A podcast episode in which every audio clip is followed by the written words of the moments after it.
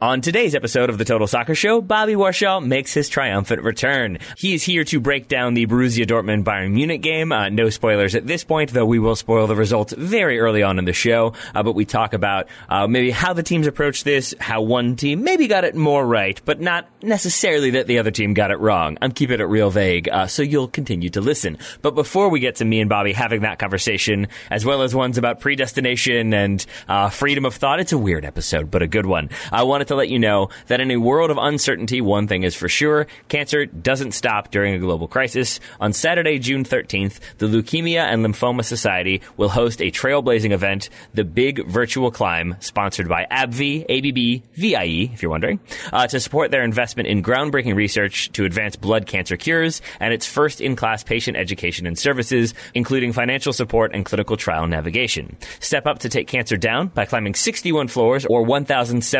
1,762 steps. I'm going to assume that's how many steps are in a floor. You can do the math and figure out if that works out. Inside or outside, on stairs, on the road, or on your treadmill, climb your way.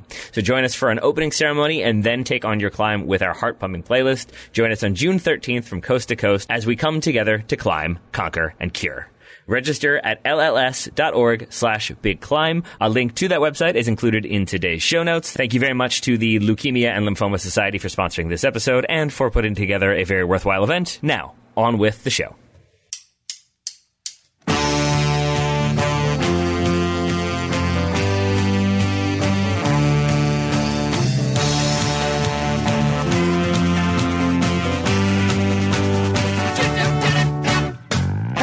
Everybody, and welcome to the Total Soccer Show. I'm your host, Taylor Rockwell. I can see the man I'm going to be talking to today, which is why I'm extra energetic in the introduction. It's a man who has a pop filter in his pants and is still happy to see me. It's not one or the other. It's Bobby Warshaw. Hello, Bobby. It's good to know you've already set the boundaries of this conversation and that anything we say anytime is just free to be reset on air. But that's cool. It's Hey. good to know early on. I think it's I think it's important to acknowledge that you are such a professional that even though you're recording remotely, like not even from the comfort of your own apartment, you still have a pop filter because you recognize the importance of good audio quality, and for that I'm thankful. Who goes anywhere without a filter? I, I should add that your initial introduction, because I always try to write at least something down, was going to be joining me as a man you want as your small-sided captain, which is true. I do love it when I'm on Bobby's team and he has he gets to handle the responsible stuff and I just get to play. Bobby's a very good uh, small-sided captain if if ever you get the opportunity to kick around with him. You know, when I was when I was in Dallas, the head coach Schellas Hyndman did not love me as a player, but he did tell me once that if there was a five v five World Cup, I would be captain of the U.S. national team. For real? For which which of the many possible know. reasons, I- mustache aside? I think it was mostly a slight, and he was just like kind of being a jerk in the moment. But I'll, I've always remembered it, and I try and make it a positive. Have you interacted with Emerson Hyndman much? I'm wondering how much like similarity there is there. Only when he was 14 or 15 and came to practice, but not since then. And but was he disrespectful of your playing ability? Did he also say you'd be good at uh five v five sort of games? No, he was so nice, except that moment that Schellas brought him over and was like, This is Bobby. He's a rookie. He went to Stanford and looks at his grandson and says, You're not going to college. That's not your path. You're taking another route. It's like, All right. That's That's it's, cool. That that story could really go one of two ways because sometimes when you say like, and then his grandfather looked at him and said, "You're never going to college," it can have a very negative effect. Or in this case, I'm assuming that meant because you're going pro and thus you'll be in Scotland or Germany when you're 16. Seriously. All right, that makes sense. Well, Bobby is here uh, to help me make sense of today's big game in the Bundesliga. I'm not going to call it Der Klassiker because apparently that is just a Bundesliga creation and we can't go that route. But we are going to talk about Dortmund's 1-0 loss to Bayern Munich, uh, a result that maybe sees Bayern sort of clinch the title. There are still many games to go, um, but we do have Bayern with the 1-0 win. We had Leverkusen uh, dropping points in a big way, losing 4-0 to John Brooks FC. That's their official name. Gladbach uh, drawing 0-0 with uh, Werder Bremen. So a point for Josh Sargent, if not a goal. But we're going to be focusing on uh, Dortmund Bayern. Bobby, before this game kicked off, what were your expectations? How did you think it would maybe play out? And then did that sort of go mostly according to plan? Because we've seen some blowout games, one way or the other. We've seen some very close games. I wasn't sure what we were going to get, so I'm wondering if you had some uh, some plans for this one, some thoughts for this one. Taylor, I, I wouldn't say I had expectations. You know, I've enjoyed Bundesliga being back. Two hasn't, I guess. Uh, but I think that the quality of the players has been good. The quality of the teams has been good. The games have largely looked the same, you know, minus the crowd noise. Uh, but I didn't really have expectations. I thought it was two good teams coming in, and I was just looking forward to it. And, and so in this game, we get uh, the eventual winner uh, in the first half from Joshua Kimmich. Uh, a lovely chip, which I'm going to assume he meant. He's, he's aiming for the back post. I feel like all that technique is perfect. Manuel Veth, who's been on the show before, will be on it again this week. Uh, I think tweeted that it was a 6% chance of him scoring that goal. And maybe, is that the difference today? Is Joshua Kimmich like pulling off some ridiculous bit of skill? Is that, in your mind, what separated these two teams? I would have thought it was 6%. I would have thought it was less than that. Really? I didn't look at ours, but I would have thought it was less from that spot on the field. Uh, yeah, I mean it was a great shot, but also you I love you, Bobby. I love better. you. I love you focusing in on. It should have been four percent. Six percent's too high. Well, that matters, right? Like that's the whole that's the whole new evolution in soccer, right? The fact that like all of these shots and spots in the field have a a probability to them, and how do you maximize those? Uh, but yeah, it was it was a great shot, but also you would have thought the goalie would have saved it, right? Isn't that what you were saying as the ball went in? Like incredible yeah. shot, but come on, man, like you got to do a little bit better. Yeah, I mean, I, I think Roman Bürki is a goalkeeper we've discussed many times in the past of like being very good, but then occasionally having these crazy moments. Usually it involves him getting beat at the near post. Uh, in this case, it is him like getting a lot of his hand to that ball, and it wasn't as though it was some smashed ball from distance that like had so much power behind it. You would have thought he could have maybe turned that one onto the post or over the goal. I don't think he really helped himself very much there. So yeah, maybe you're right then that it's like a good moment from Joshua Kimmich, but maybe one that was uh, made to look all the better because of some less than good goalkeeping. Yeah, I don't mind following the old American cliche. Hey, you get a you get a glove on it, you got to make the catch.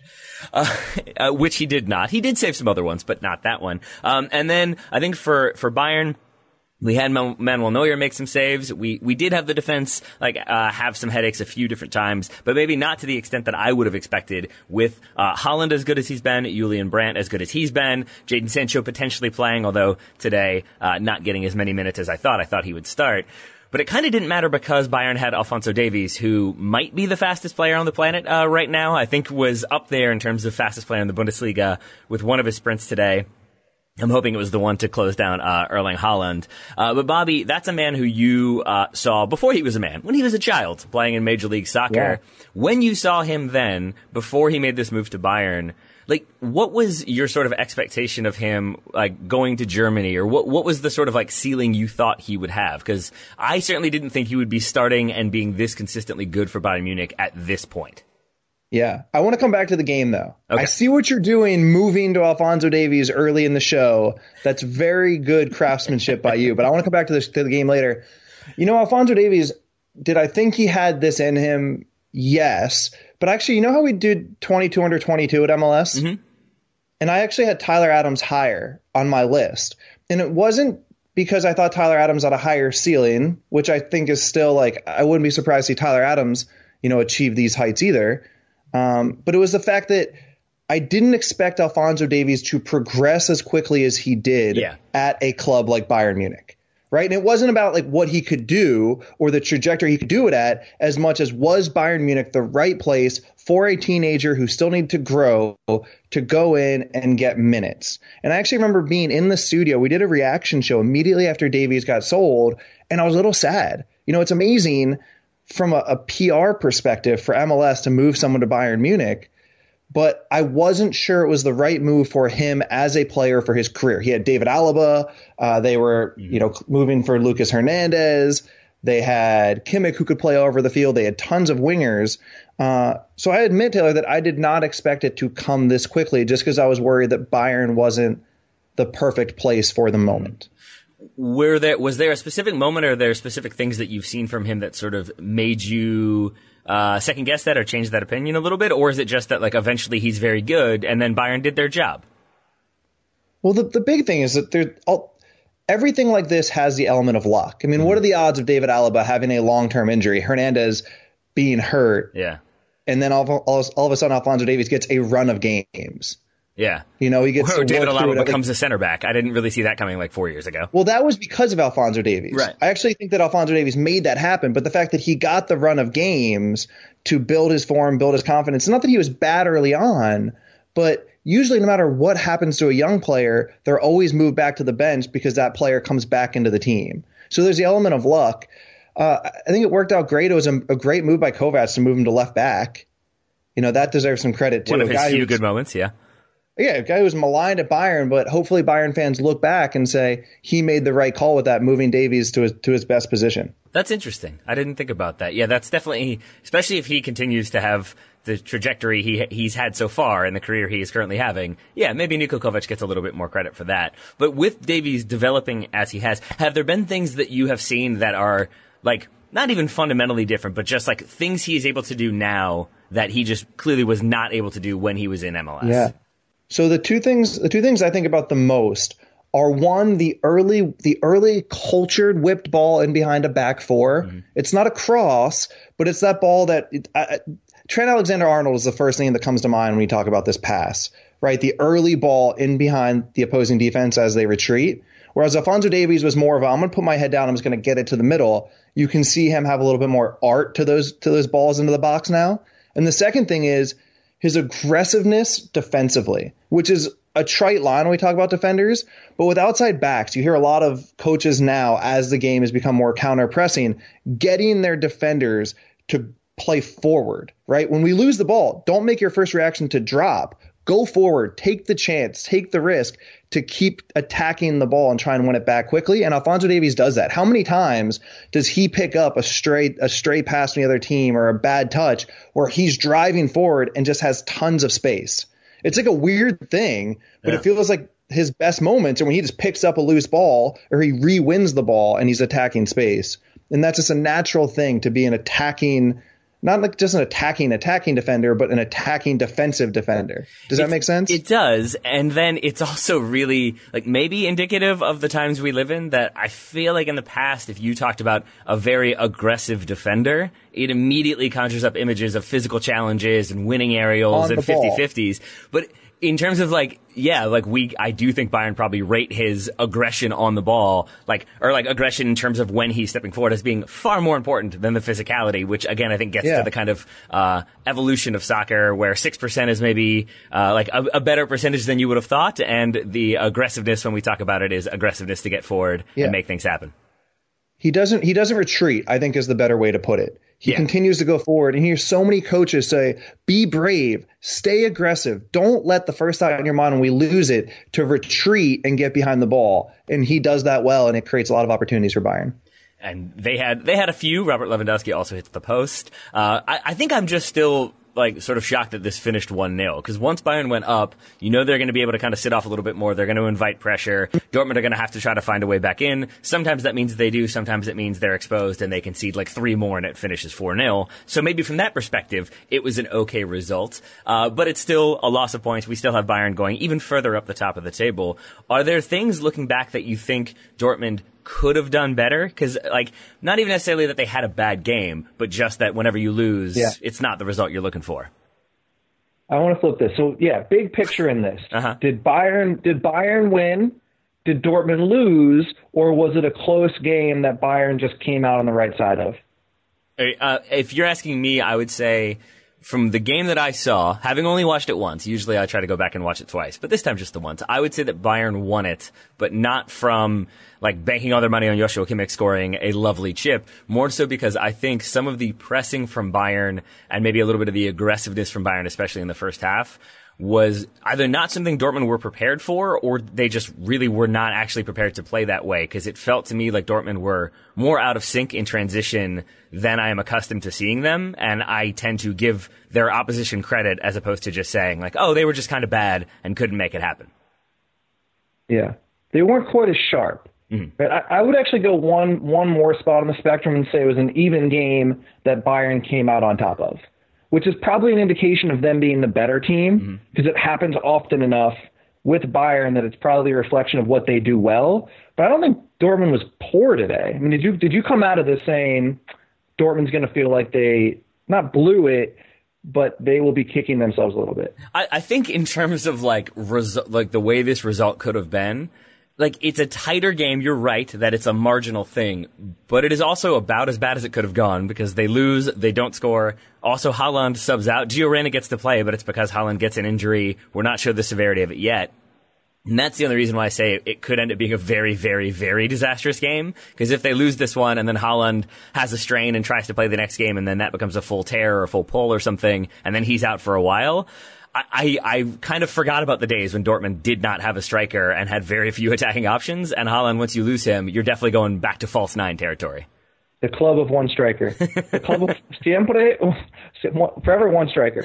Uh, yeah, so I, I, thought that Dortmund largely was pretty good today. Mm-hmm. You know, they they got to if you think about you always want to score, right? That's obvious. But in order to score, you want to get into good spots to score. And then to back it up one more, to get in good spots to score, you have to get into good spots to set up that good spot to score. Mm-hmm. Is the way I generally think about it. Those three layers. And I actually thought that Dortmund did the third layer where it's did they get into a spot that would have put them one pass away from being a pass toward goal?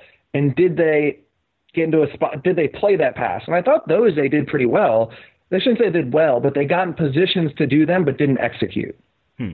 Does that make sense? Like I, yeah. overall, I thought that Dortmund did most of their game plan well. They ex- they executed most of their ideas well. But when it came to that stinger ball across the box, or it came to that one through ball that went to the wrong side, or that one ball into Haaland and behind, it wasn't quite it wasn't quite the right weight. It was more about that singular piece of execution than how they played as a whole. Much, much more still to come from my chat with Bobby Warshaw, my extended chat, I should say. But before we get to that, I wanted to let you know that this episode of the Total Soccer Show is brought to you in part by Podiumwear. Podiumwear is a custom team apparel manufacturer from Minnesota. They're turning the world of soccer team kit ordering on its head. It was a world I didn't even know existed, but I assume it can be turned on its head, and I assume that they're the ones to do it. They provide custom designs in a full line of soccer apparel, all made to order in their St. Paul factory. In normal times, we'd talk about how great this process is, how your experience ordering uh, for your or your kids' club teams will be made infinitely easier by them. Um, and maybe there's some people out there who need a New Jersey uh, design. Uh, Forward Madison have put out their third kit. It is lovely and wonderful and has turned some heads. So maybe you want to make a splash yourself. Podiumwear have you covered. That's in normal times. Because of the COVID 19 crisis, Podiumwear has started making face masks for you to wear uh, while you're out and about to protect yourself. You can wear them on workouts. You can wear them coaching on the sidelines. If you're a German manager, uh, you can buy one for yourself or you can customize masks for the entire team. Maybe you could even buy some for the German team of choice and send them over and see if they appreciate them. Uh, so you can go to podiumwear.com and get your custom mask today. Then you should bookmark them for when you're ready uh, to order your next soccer kit. Uh, that's podiumwear.com. Check them out out today. Thank you very much to Podiumwear for sponsoring this episode. Now back to me and Bobby. And so, like, let me ask you this then. If you have a game like that, where it's, it seems like pretty evenly matched and like maybe Dortmund didn't necessarily do anything wrong and Bayern didn't either, and it's, it's like, uh, one spectacular moment separates the two, from for our industry, from our perspective, then, like, how do you prefer to talk about a game like that, or when when you were still uh, working with MLS, like, how did you wish to be able to talk about a game like that? Aside from, eh, it was okay, but the other team won, so you know that's the way it goes. Like, like, because I think like like just doing analysis, especially post match analysis, yeah. lends itself to this team won and they're good, this team lost and they're yeah. bad, these two teams drew and they'll do it again next week. It's a great question. I, I think largely what we're doing right now, it's acknowledging that there were two good teams that were separated by one single play, by a brilliant idea from Kimmich, and then a misplay by Bürki in goal. Mm-hmm. Uh, and other than that, it, it comes down to execution, right? Like you set up 98% of these moments, and I, I guess I'm blanking on the exact percentage, but you set up these moments, which is the majority of the game, to then try and do this tiny percentage, which is these three or four actions – and if you set up that 98% well, and then you fail on those four actions, I don't think it means you played poorly. It's just you didn't do that last piece, which is what separates these teams at the top. Mm-hmm. Is yeah. that next? Is that next? Is that a fair I think it explanation? Is. I think it is, and then I think it then sort of people makes listening sense. are like, "Come on, guys, get this guy off." well, Good, I think no, no. I think it, I think it then speaks to the like the nuance, and whichever team gets the the little details down is more able to train in the exact right way for the exact right scenario. It's why Alexi Lalas is always saying set pieces. It's those types of moments that matter. Here, I did think that Bayern pressing a bit higher up the field, causing Dortmund some problems. It it almost seemed like they were sort of baiting Dortmund into the long ball because Dortmund took that option. Yeah. Haaland himself is pretty quick. Uh, we saw him him clock a decent rate of speed as well. It's just that Bayern have Alphonso Davies who can make that difference. But like from a player on the field standpoint, uh, and this is one that I did give Bobby a little bit of a heads up that I was going to be asking him some weird philosophical mm-hmm. questions. I don't know if this is philosophy, but to me, anytime you go deep into the moments of like, what's your brain thinking under stress? It's a different type of talk, but when you're playing against a team, like if you expect to have time on the ball and suddenly you're playing against a pressing team, for you, Bobby, as a player, what is that experience like when suddenly you don't have time that you thought you might? Like, how are you able to understand what's happening? And then how does that change your decision making process? Yeah, it's an awesome question. The first part is the mentality of it, the, the initial reaction. Because when an opponent presses, they become the aggressor. And what's the natural thing for a human to do when someone else is the aggressor against you? It's uh, to clam up. Throw Bobby in front of them and run away. That's what I do. Yeah, it's just like not not this today. Like what? I don't want to have to deal with this crap, right? So the first thing is saying, all right, this is happening to us, embracing it, and then figuring out how you can use it. And I do think that you can use a team. I don't think this. I mean, you can use a team's press against them. Mm-hmm. And then the question is, once you embrace it, how can you use it against them? And there are largely two buckets here, two main ideas. The one is what you said: can you play direct? If they're going to press, and Bayern's line was high today. I mean, it was like a Villas-Boas line from from Chelsea days. You remember that when he was asking John Terry to squeeze all the way up?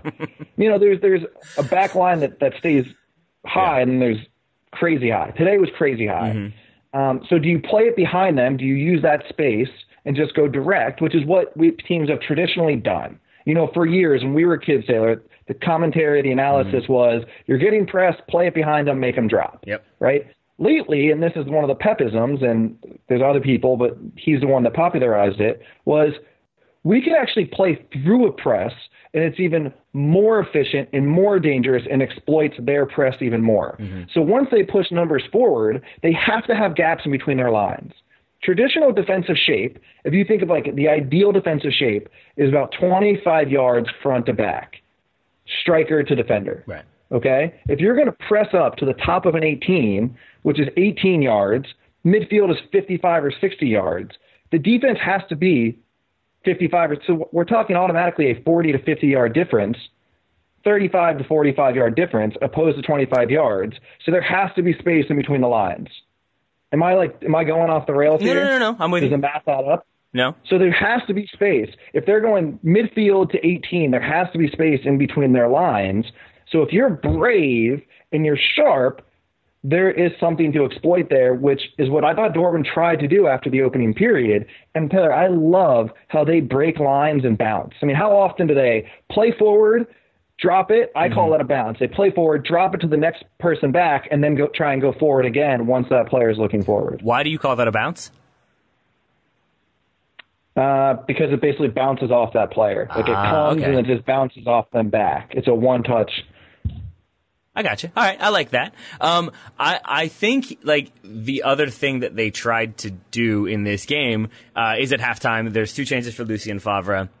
You have Jadon Sancho come uh, off, or come on. Julian Brandt goes off. You have Emre Can come on for Thomas Delaney. The Delaney Emre Can one feels a bit more like for like. Thomas Delaney has a, a yellow card at this point, so you want to kind of switch it up, make sure your defensive midfielder is there. The Jadon Sancho one feels a bit more like like, okay, we're just going to put pace in. We'll have pace on either side. We have Haaland up top, and we will go more direct. So I guess two part question there. One, do you feel like that is what Lucien Favre was going for, given sort of what we've already been discussing with the way Munich were playing and the way Dortmund were playing? And two, not even retroactively, but like, do you feel like that was the smart way to play? Do you think he should have stuck with what we, they were doing in the first half, or were there other changes that you think could have been even more effective?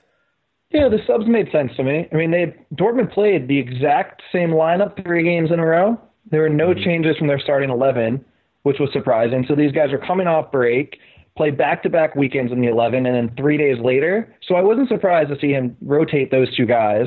Uh, I kind of thought he would do a little bit more tactically different. Right. I think in general, I was hoping that with more substitutions, we would see earlier and more aggressive. Mm-hmm. It's something like soccer, like stat, you know, Data Long's been waiting for for a while was people using subs more aggressively. He didn't actually change the shape, um, but I thought it was the right move to get new players on to get fresh legs. So, like, we're we're not necessarily talking about like one of these coaches won, one of these coaches lost, therefore one was good and one was bad. But looking at the way these two managers have sort of got their teams going, Again, not even necessarily just this game, but do you, Bobby, uh, like from a player, uh, a former pro standpoint, from a thing you've seen from them standpoint, do you have an inclination as to which of these coaches you think you would most prefer to play under, or more prefer to play under? Ooh, Lucien Favre, I, I think in my mind, really like a bit play- more tactical tinkery. Hansi Flick, uh, I think I would say like just a bit more like the Bayern attacking style, more like let's embrace the Bayern Yeah. DNA. man management, Yeah. be a good dude. Yeah. Uh, I would, yeah, I would, I probably, I'd, I'd want to play in Dortmund right now. I mean, the way Mm-hmm. Yeah. they play, uh, the numbers around the ball, the risks they take with short passing, the that all appeals to me. I would right. love to try and be like a, a Mats Hummels in that team. I, I I could see you as as a replacement Matt Hummels. You got to get the hair a little bit longer though. If you make that happen, then maybe you can just keep jumping back and forth between uh, Dortmund and Bayern. That could work really well. So It's just those out, those outside that put passes from deep. Oh, love that. Uh, at this point, then should we just all have with the Bundesliga having just come back? We're three match days in. Should we all just kind of uh, switch off? Do you think Do you think Bayern can go ahead and celebrate and we can call it a day? I do not, just because who knows what's going to happen, right? We've never seen this kind of break, this kind of coming back into it. Uh, I, I don't expect anything to be wild, right, to go off the rails. But if you're another team, you have to be telling yourself that something crazy could happen, that there's a reason to keep going, to keep pushing. Um, and maybe that reason to keep pushing could be artificial crowd noise. Maybe that that's what they need. They need What to do you think? Do you like it? This is this is what I'm going to ask you because I was I'm sure you, I would I'm hate it. it around. Uh, that's I'm fine. you. I was sure, like uh, Grant asked me this on, uh, uh, when I was on his show, and I said like I did not want them to make it louder. I was sort of like if it if it like helps the players, maybe it's okay, but to me, it felt like it would reinforce the idea that no one is there and that we're having to find a way to make it seem like people are there. But I kind of liked it today. It was over the feed. I thought maybe, I thought at first it was in the stadium and I didn't realize it's just a thing they're adding to the feed. But then when you hear the commentators talking about, oh, you can hear what they're saying and you can hear what he said there, like we cannot because we have the crowd noise. So that was maybe the only drawback. But aside from that, it did make it feel like it was more of a game. I did like whoever was doing the Dortmund Bayern one especially did a great job of as soon as Bayern get the ball, there's some booing happening. As soon as there's a call that goes against Dortmund, there's some booing happening. It seems to tr- switch pretty quickly. That does then, uh, to give you the long rambling answer, I think I'm in favor of it now, with the exception that you can't hear what they're saying, which is kind of a drawback. And number two, at a certain point, it does feel like a, an unfair advantage that as soon as the other team gets the ball, you like crank it to 15 out of 10 and it's just booing. Like that might throw people off. I mean, that's what like the Colts got in trouble for was allegedly, or I don't know if they actually did, like pumping in crowd noise. So like, Well, yeah, that's where it goes the the other side of the spectrum for me. But they don't hear in the stadium. Yeah, that's true. That's true. So I guess I guess as long as they're not doing that, that's still from the perspective of if they could hear it. Then I think it's it's Yeah. that only drawback is just that if it like if you want to be able to hear what the players are doing, maybe it'd be nice to have the the option to switch. But other than that, it, it does make it a more enjoyable experience. I think just from a like from the customary way of watching soccer of like having it on, you've got the crowd noise. Uh, it can be a little bit of a white noise machine at times, which is also kind of a pleasant thing. So I think I'm in favor of it. Now, what do you think, Bobby?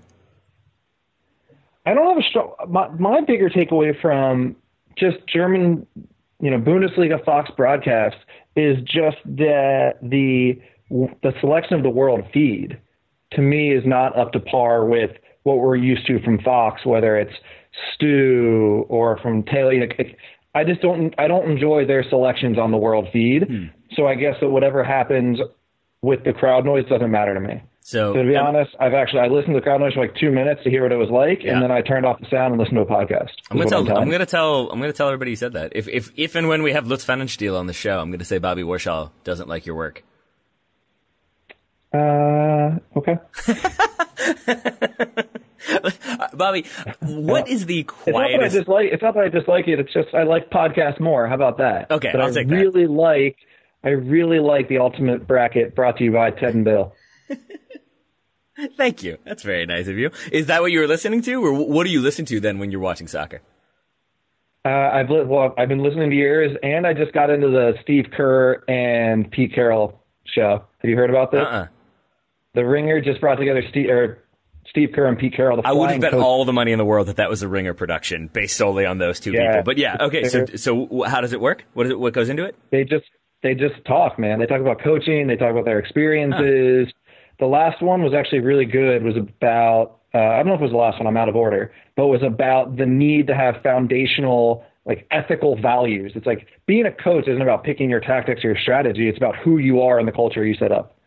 Okay. So I listened to that while I watched the soccer. What's it called again? Flying Coaches. All right. Okay, I could I could check that out. Uh, but I before I do that, on a podcast for a podcast I have nothing to do with. I don't know hey, why how that happened. We're we're meta. We're meta. It's fine.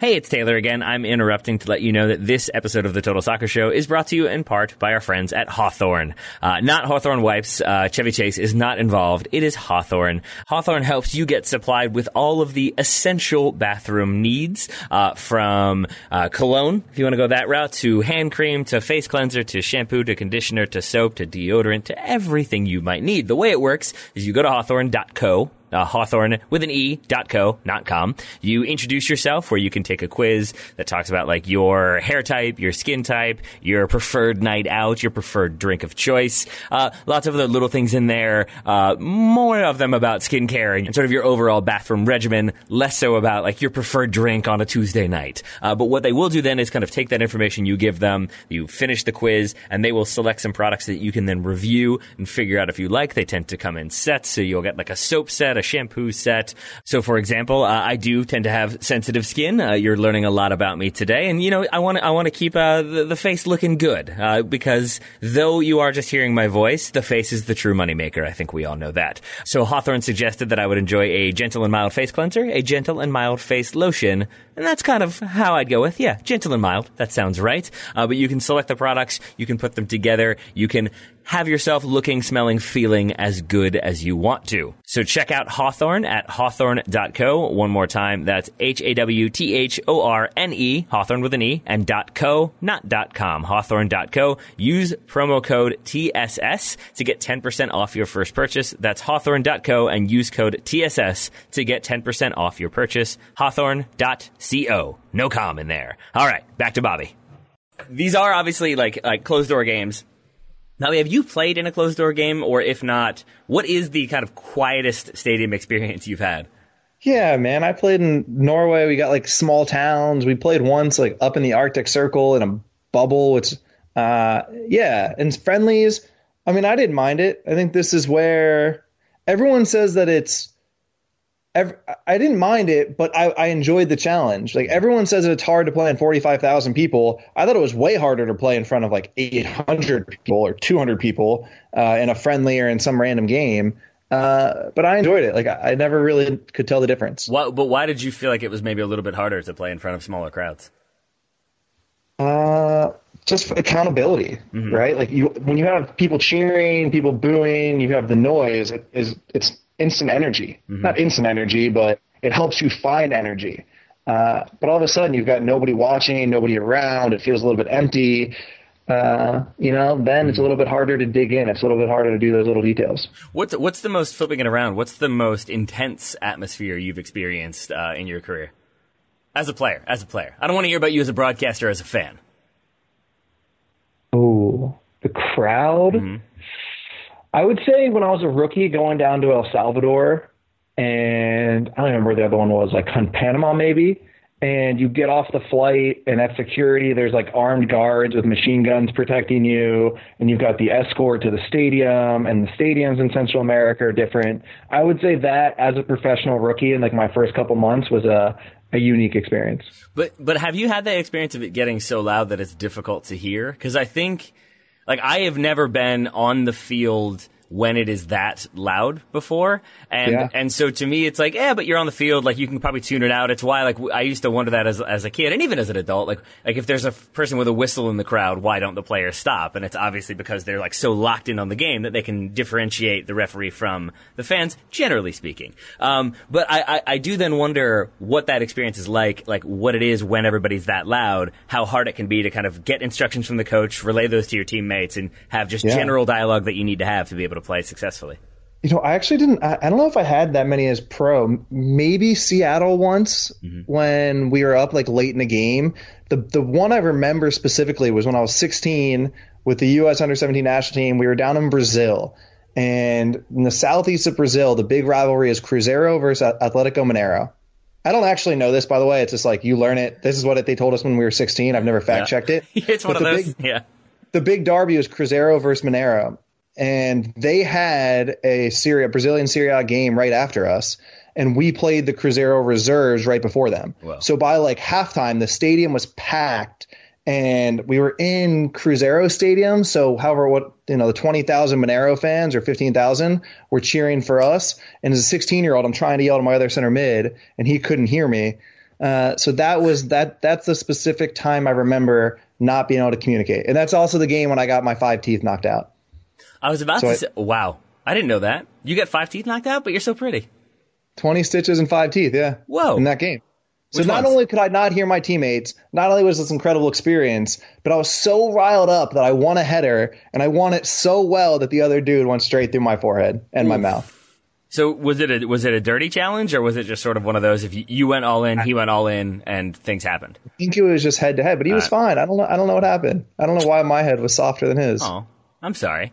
But uh, I'm glad you're here to talk to me and make sense of things, and that you have. It looks like all your teeth. We're doing this on video, so I can see them. They they, they look like they're all in there. Uh, did you like pick them up off the field and just like shove them back in? How did that go down? Yeah, you got to buy the book. That's what I'm going to say. Wait. You got to buy the book. I think maybe maybe I maybe I must have stopped with your like FC Dallas portion because I do not remember this, and I've This is before this. First of all, you didn't finish the book. apparently not. Maybe I just like crammed it really fast in preparation for you being on the Oh show. Oh my goodness! if I had known that, Uh, but yes, you should buy that book. It's real good. We'll put a link to the show notes. Um, it's uh, so good. It's so good. I didn't even finish it. Well, no, because this is the okay, this is this is how this is the nature of the thing though. Is like I think when you were coming on, Daryl was like, "Oh, Bobby's coming on. We have a couple copies of the book," and I was like, "All right, I guess I'll cram it really, really quickly." I was definitely not reading for retention as much as being able to like stay up with you as you were sort of relaying things. And then I think I didn't even You end up appearing on that I show. sent it to. What's that? You were the first people I sent it to. Yeah, I think You I got the book. Uh-huh. I'm not even kidding you. I didn't even this. We didn't even know each other before this. I just loved what you did. I thought it would be super cool to have you guys talk about my book. So before I sent it to Goff and Grant and like the regular outlets, You like us more and than Men and Blazers, you like us more than I Men and sent it to Blazers. you. You sent it to us before Men and Blazers. This is me looking at you skeptically. Yes. All right. Do, you want me, mm-hmm. do you want me to show you my updated Google Doc for this? I bet you I've read Go more of your book than Roger Bennett. dates? That's what I have to say to that. you didn't even read it. How does it make you feel? I did. I did. I, wonder- just don't remember this I'll anecdote. Hodge if you read it. Whatever. I think maybe you're just too stoic to uh to talk about your injuries, whereas when you're cursing out the Richmond Kickers, that's what I focus on. On page one, by the way. Uh, but Bobby, like, do you think with the closed door atmosphere, uh, genuine question, because again, I I am not a pro, you were a professional. Do, does that change the way these players prepare for the game? Just from the standpoint of if you're doing warm ups and you've got 80,000 people there as you're warming up, maybe there is that little like extra incentive to like make sure I get my warm up shot on goal or you warm up a little bit tighter. You don't, do you think that has any effect on the players? I don't. I think if anything has changed, it is just the lack of normal preparation going into high intensity matches. That these are basically their preseason friendlies. Hmm. And I, I have a long, I have longer thoughts on on all of that, which I, I can't get in. I don't want to get into, but uh, yeah, I think if anything has somewhere else adjusted the games. What's that? I said, what, you got somewhere else to be? No, it's just if any if anything adjusted the games, Mm-hmm. I think it is just the coming back off the break, not the crowd. All right. Well, then, coming back off the break, have there been Americans, moving away from uh, this game in particular for a moment, have there been any Americans in particular that you have enjoyed seeing again, or you've seen maybe improve their game just a little bit? Obviously, it's only been two, for some players, three games that they've had the opportunity to do so. Have there been any people that have stood out to you in a good way? And, to be fair, have there been any players that have stood out to you in the opposite of a good way? Uh, John Anthony Brooks looked good last week. Mm-hmm. Um, I actually, I, I've not, I've no, I have not rated him as highly as others have, but I thought he was really strong last week. Listen, Taylor, we talked about this, and we just text about Weston McKennie, and just what an interesting, fascinating player he is, and what a task a head coach. Because Weston clearly is very good at some things and struggles at some things, and finding the right way to use what I consider a a you know a couple really a a plus attributes, but also some that are below average for where he needs to be, and how to how to bring that out of him in the best way possible. Um, if you watch Schalke, it, it, it's clear it's probably not happening right now. Um, who knows why that is? But I just think Weston McKennie is such a fascinating player. Bobby, are you going to run for office at some point? Because I feel like you are very good at the diplomatic answers. I'll tell you what what's happened. No, this is a really fair question. What's happened to me since uh, leaving media is you just I don't like whether people like me on the show, whether you like me on the show, it doesn't matter to like my future. Uh-huh. So I don't need to I don't need to take a not take a risk, but I don't need to solidify an uncertainty for entertainment purposes. And then once you step back from that, but the truth is, like mm-hmm. when you think about anything about predictions and modeling and assessment, it's all on gradients, right? It's like it's not whether I think Weston McKennie is going to start in a World Cup or play in a Champions League game. It's you know I think he's got X percentage to do this, Y percentage to do that, Z percentage to do something else. So I think just stepping back from media, I no longer feel a need to not to have a take, but just to like have a have a stronger feeling than the truth. And the truth is players are good at some things, they're bad at other things, and they have some percentage of accomplishing some feat, which is not great content. I apologize. Well, no. What do you mean then when you say they have some percentage like chance? Like, do you just mean that as with anybody, like there's a zero percent chance that I'm going to play in the Bundesliga tomorrow? There's maybe a slightly higher percentage chance that somebody else does. Like, is that what you mean? Just that chances are chances, and that's how it goes. Basically, are you saying there's predestination? Is that what I'm hearing? Well, love Prius. This is going a whole new direction. um, well, you think you think about a player, right? And and the the whole conversation is he's good, he's bad, he's going to make it, he's not. And that's sports, right? Like the truth, that is what makes sports fun and entertaining. And I would not want to take that away from a media or a fan perspective. But the truth is that nothing is yes or no. It's some probability. You know, in uh, trying to think about the best way to describe no, no, no, it. Everything I, I has a probability of of you know like you take a you take a player. Does he have a is he going to play in Champions League in three years? There's a seventy percent yes, thirty percent no, or forty percent yes, sixty percent no. What makes that hard from a, a retrospective or an analysis, analysis position is if you say that he has a 75% chance of making it and he doesn't make it, all of a sudden now you were wrong or you were deemed wrong mm-hmm. because you put that percentage over 51%, even though I would, I never declared that it was 0 mm-hmm. that it was just that like the unlikely occurrence happened. Right. So what are you are you saying then that you don't want to talk about players because you could one day be wrong? I don't know where I went with this. I don't know how we got here. I mean, uh, y- you may well be wrong someday about Weston McKennie. You could also be right, and that's the beauty of it all. I think like, I didn't say anything. That's the, I didn't say anything about him. I mean, I'm saying though that like that, that's the beauty of like if you're trying to like avoid talking about it because there could one day be an incident that then leads you to be wrong. Isn't that sort of yeah. the nature of talking about anything in life? Oh man, I'm gonna do. I think gonna get a drink, man.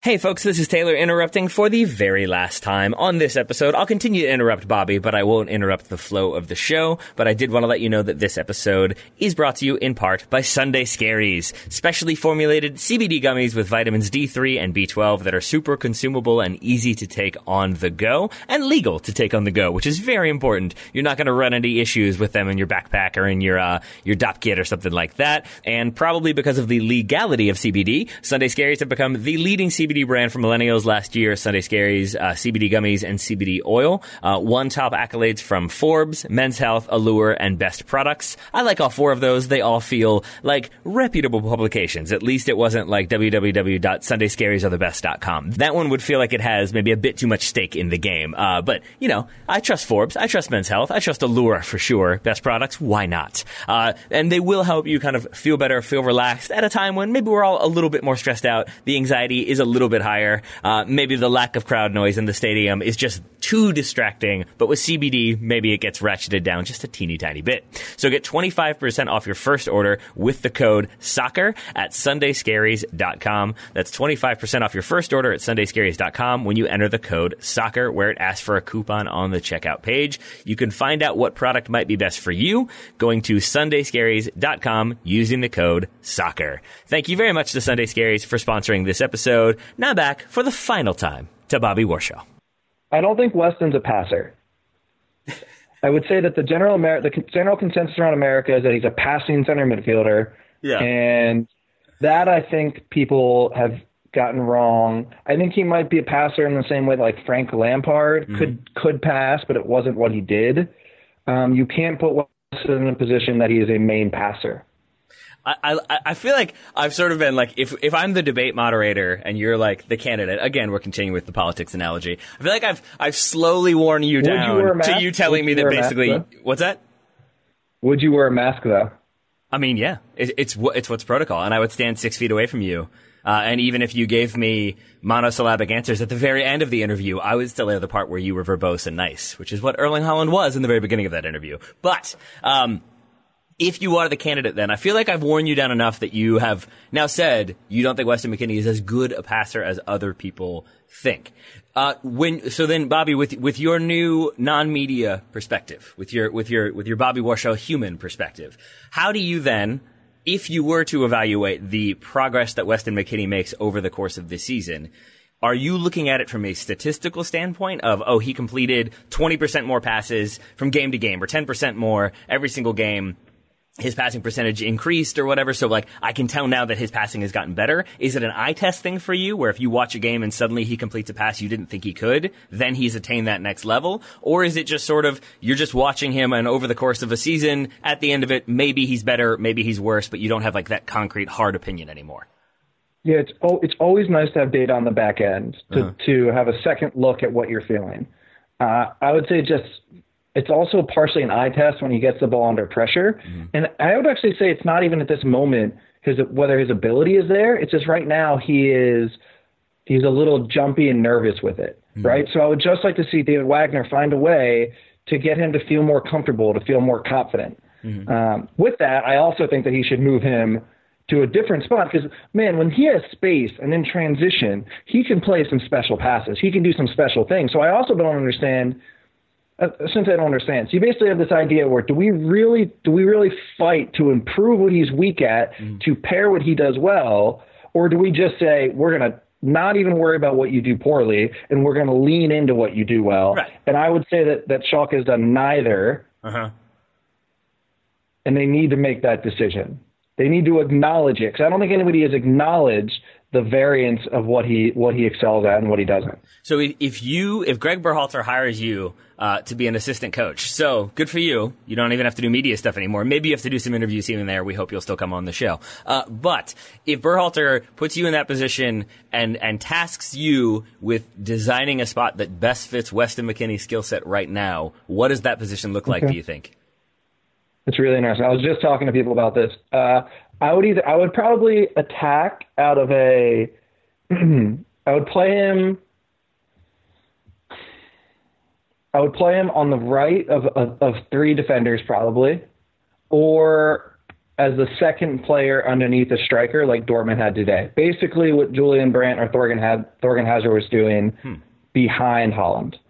So that's um, that's I don't disagree, but it is strange to hear you say like either uh, if you say right of three, I'm assuming you're saying like right center back or as like support striker underneath the striker. Those feel like very like dissimilar positions. Uh, why? Well, why do you, why do they feel dissimilar to you? I think simply just because one is like you're saying, like he should be the right side, right sided defender in a back three, or not even saying that you said a back three, but like the the, the right sided defender versus a position that's almost meant to be more of like a creative fulcrum in my mind. Like I'm not saying that they are mutually exclusive. I just think it's it's interesting to hear you say either this or this, and to me those seem dissimilar. It sounds like maybe to you they're not dissimilar. What did anybody do on the field today that was creative? Uh, I mean, there was some diving. That's pretty creative. Uh, Joshua Kimmich, I guess you could say that finish is creative because it requires the vision and the technical ability to pull it off. I mean, there's some good passing interplays there, but I take your point. A lot of it is about, about speed and transition and the quickness and um, willingness and ability to play quick passes into dangerous areas. Yeah, there are two spots where like that, that spot underneath the striker now is largely like counter pressing. It's largely bouncing passes off. It's it's late runs into the box or early runs mm-hmm. in behind a striker.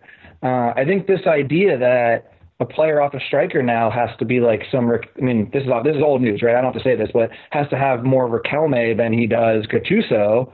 I'm not sure is true. And if you can if you can do Riquelme and Gattuso, that's great. Then you're worth hundred million. But I don't mind saying that a player should both play defense mm-hmm. and attacking mid.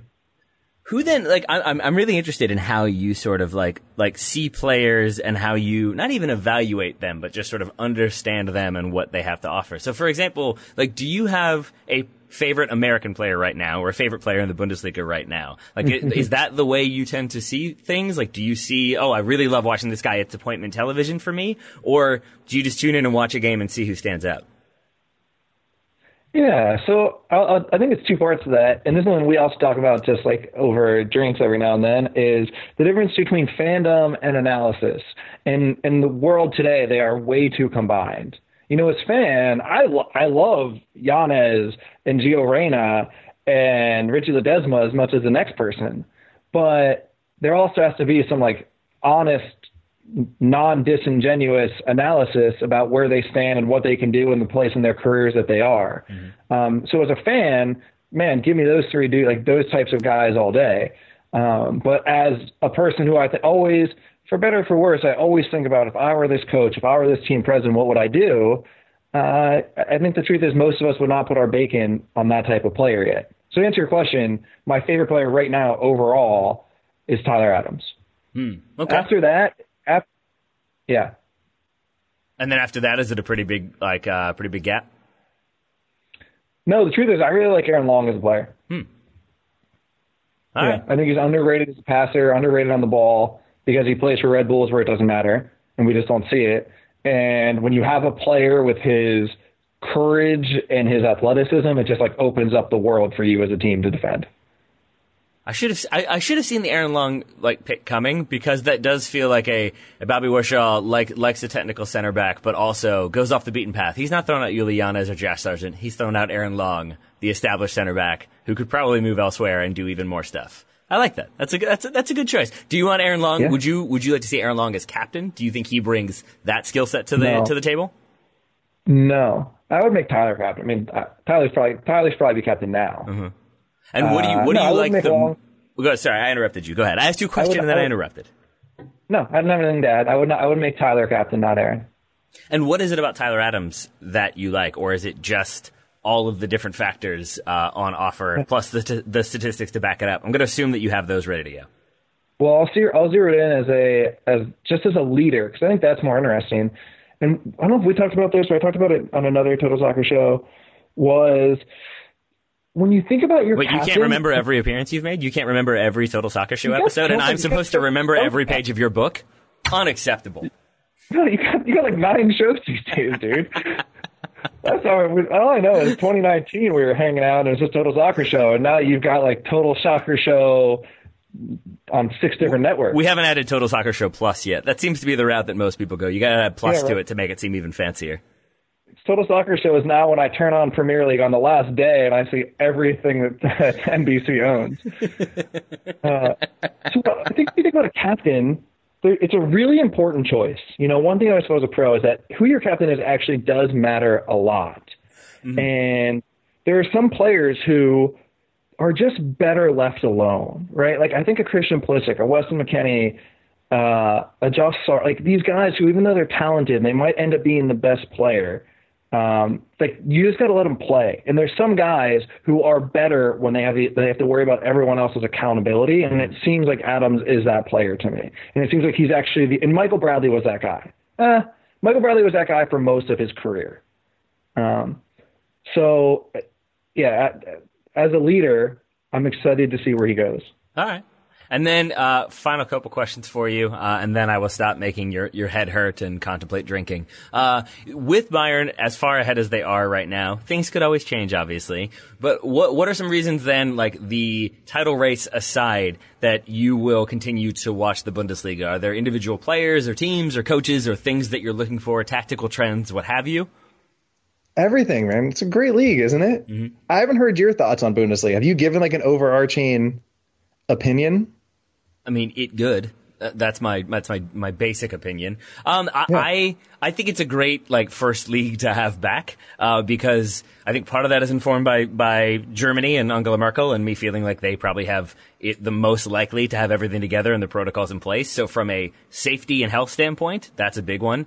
But then I think you also have like young coaches, the variety of attack, the variety of styles. Um, the immigration laws allowing for younger players from a lot of different backgrounds to come together. I think it's it's like a more of like a like a football melting pot. The Bundesliga is than certainly than it used to be, and I think that the sort of fluidity of ideas and how like quickly this coach becomes the uh, coach of this team becomes the coach of Chelsea. Like it, it seems like there's a lot of uh, potential both in, in the young players and the youth on offer and in the management as well, and in a lot of the ideas that are uh, tried or experimented with in the Bundesliga because it's the money ball thing. You're trying to compete with the Yankees, in this case Bayern Munich, and if you're the Oakland A's, you got to find a way to try to make that happen. And it usually leads to innovative tactics or sort of valuing undervalued skill sets and finding a way to make that happen. Mm-hmm. And that seems like a thing that happens more often than not in the Bundesliga.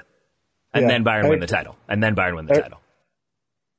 Every everything he said was uh was spot on. Oh, thank you. It's just like if you care about these little if you care about the little intricacies, right? The things probably one layer lower within the sport, it's the be- it's the best league, yeah. right? The the yeah. tactical nuance, the the decisions the coaches make, the fluidity, uh, there's so the the parity. Like it, it doesn't feel like you turn on a game, even if it is Bayern versus somebody, that it looks the same as Barca versus Granada or Man City versus Burnley. Mm-hmm.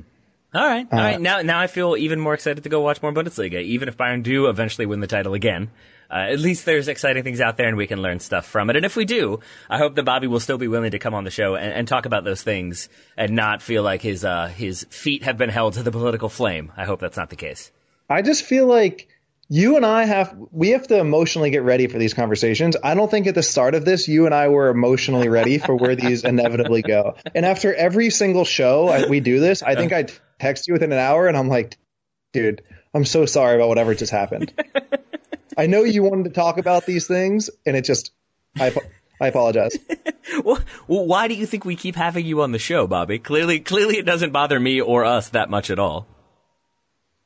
Well, you got so many shows, you're running out of guests. well, I mean, there's that. We got we got to fill the hours. you, you, don't have to put it in that level of perspective. You and your statistics. Well, what was the last question? I'm excited for this last question. You said uh, you had uh, two. Uh, can you tell us a bit about uh, what you've been up to since last we spoke? Because I think you and I talked very briefly about 21st Club uh, when we were in New York, but I'm not sure most people know what you've been up to.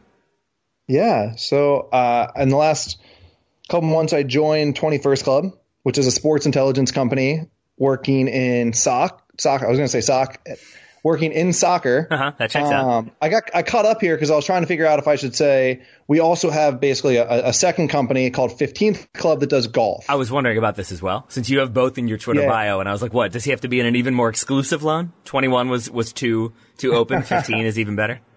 Yeah, so 21st Club is soccer, 15th Club is golf. Um, it is effectively data driven consulting, you know, consulting services with the backbone in data. Uh, yeah, it's been awesome, man. It's like I really enjoy it for a lot of reasons. It was I've always wanted to get more into the business, the technical side of of soccer. Um, so it's been a really cool transition. All right, and and unlike Emerson Hyndman, you do have that college degree that you can fall back on. So there you go. I'm assuming that that was that that at least played a small role in your resume and getting that gig. Ooh, that's a really good question. I'm not sure that I think one thing they don't tell you is that after your first job, your college resume doesn't matter at all. Yeah, that's true. You know, or like, or in my case, doesn't matter at all. But yeah, forget that every time. History and anthropology, man. My parents were thrilled that that's what I chose to go with. They're like, you're going to get so many job offers. To which I think I responded, I'll be Indiana Jones. It'll be fine, which is what every person who majors in anthropology thinks. Doesn't really work out, Bobby. I don't look good in a leather jacket and a fedora. That's, that's the real drawback to it all. and on that note, how do you, are we just going to end the show on leather jackets and fedoras? Yeah, unless you unless you have anything else to talk about. You want to talk more about Der Klassiker that yeah. not Der Klassiker? I could talk more about 15th Club, but I don't know what. I, I, my guess is your audience doesn't care as much about about that type of stuff. Golf is the one golf. with the rackets, do, right? You, you use the racket talk, to play for golf. Yeah. Uh, you only one person can use the racket. Everyone else has to use clubs. Okay. That's an see. Then I would watch golf. now, now I'm interested. Now I'm interested. all right. Well, Bobby, thank you very much for taking all the time uh, to talk about a lot of different things with me. That it tends to be the way it goes. We should just add that disclaimer whenever you and I do one-on-one interviews. You and Daryl, uh, the, the, same. That we're going to start on a topic. We're going to end on a wholly different topic. I can guarantee people that. But Bobby, good to see you. Good to talk to you. Uh, thank you for taking the time. Thanks for having me.